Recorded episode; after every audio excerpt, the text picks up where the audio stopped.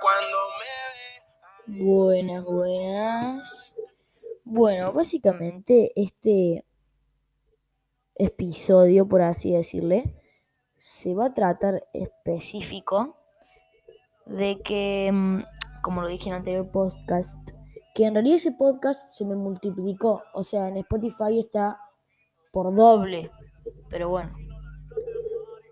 El mate se toma amargo. Amargo, literal, amargo se toma. Bueno, entonces, en este episodio, hablando de que el mate es amargo, vamos a aprovechar. Y me tomo mate porque quiero y puedo. Em, o sea, básicamente, soy Santi D. Y este es mi podcast del mate amargo.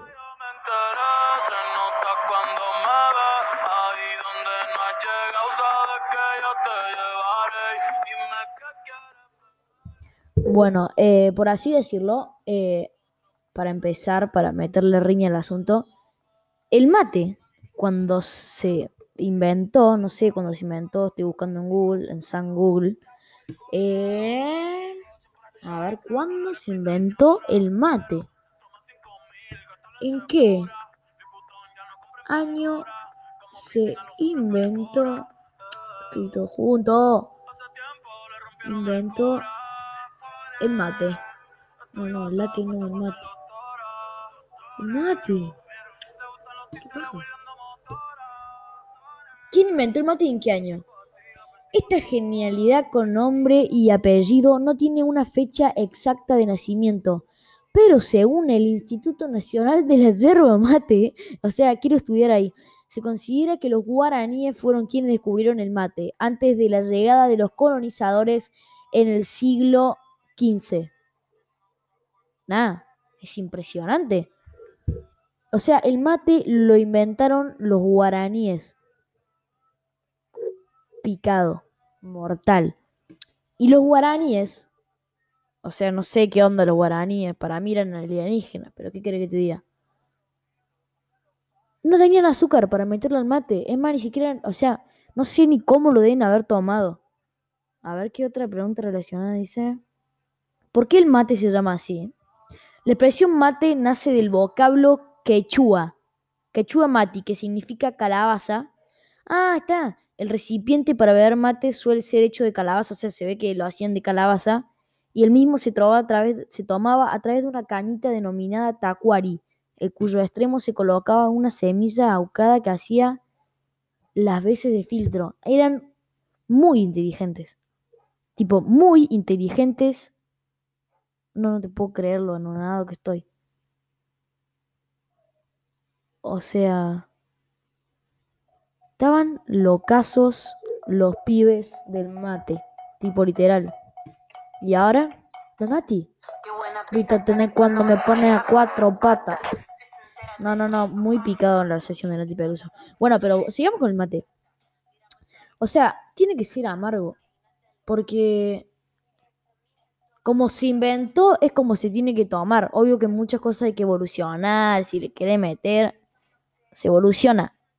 Pero, o sea, si la escuela no evolucionó, ¿por qué tiene que evolucionar el puto mate?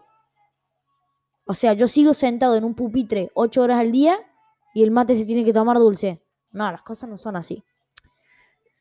Fuera del tema de que el mate... Vamos a jugar con el eco de nuevo. Sí o sí, es amargo. Amargo mate. Em, o sea, ¿qué manera de, hablando del mate, de los inventos de Argentina y todo eso, de la, de la riña que hay entre Uruguay y Argentina por quién hizo el mate, quién hizo el asado y quién hizo el dulce de leche?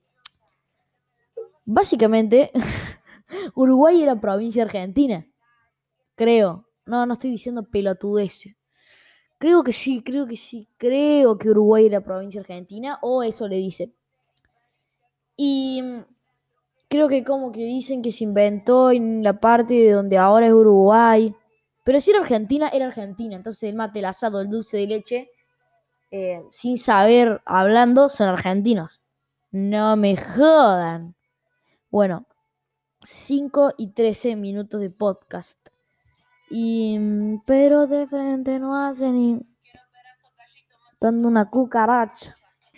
Bueno, eh, estoy sorprendido con la velocidad que se sube esto de Spotify. Tipo, yo ya tengo un podcast en Spotify y lo único que hice, o sea, para poner música en Spotify tenés que hacer un quilombo que no sabrá ni Dios cómo hacer porque aprovecho tirar spam. Soy músico, Psycho JB en YouTube, búscame padre. Bueno, nada. Fuera de eso. No sé. Es como muy mambo, ¿no? Que me varío más de tema, boludo. Nada, que tipo un invento haya trascendido tanto. Pero nada, este podcast va a ser muy cortito. Nos vemos, nos vemos. Despedimos con un poquito de, de musiquita ahora cuando empiece alguna. Quisiera verte. En una foto te vi y me dieron ganas de comerte. Nos vemos, padre. igual que yo, en el amor no has tenido suerte.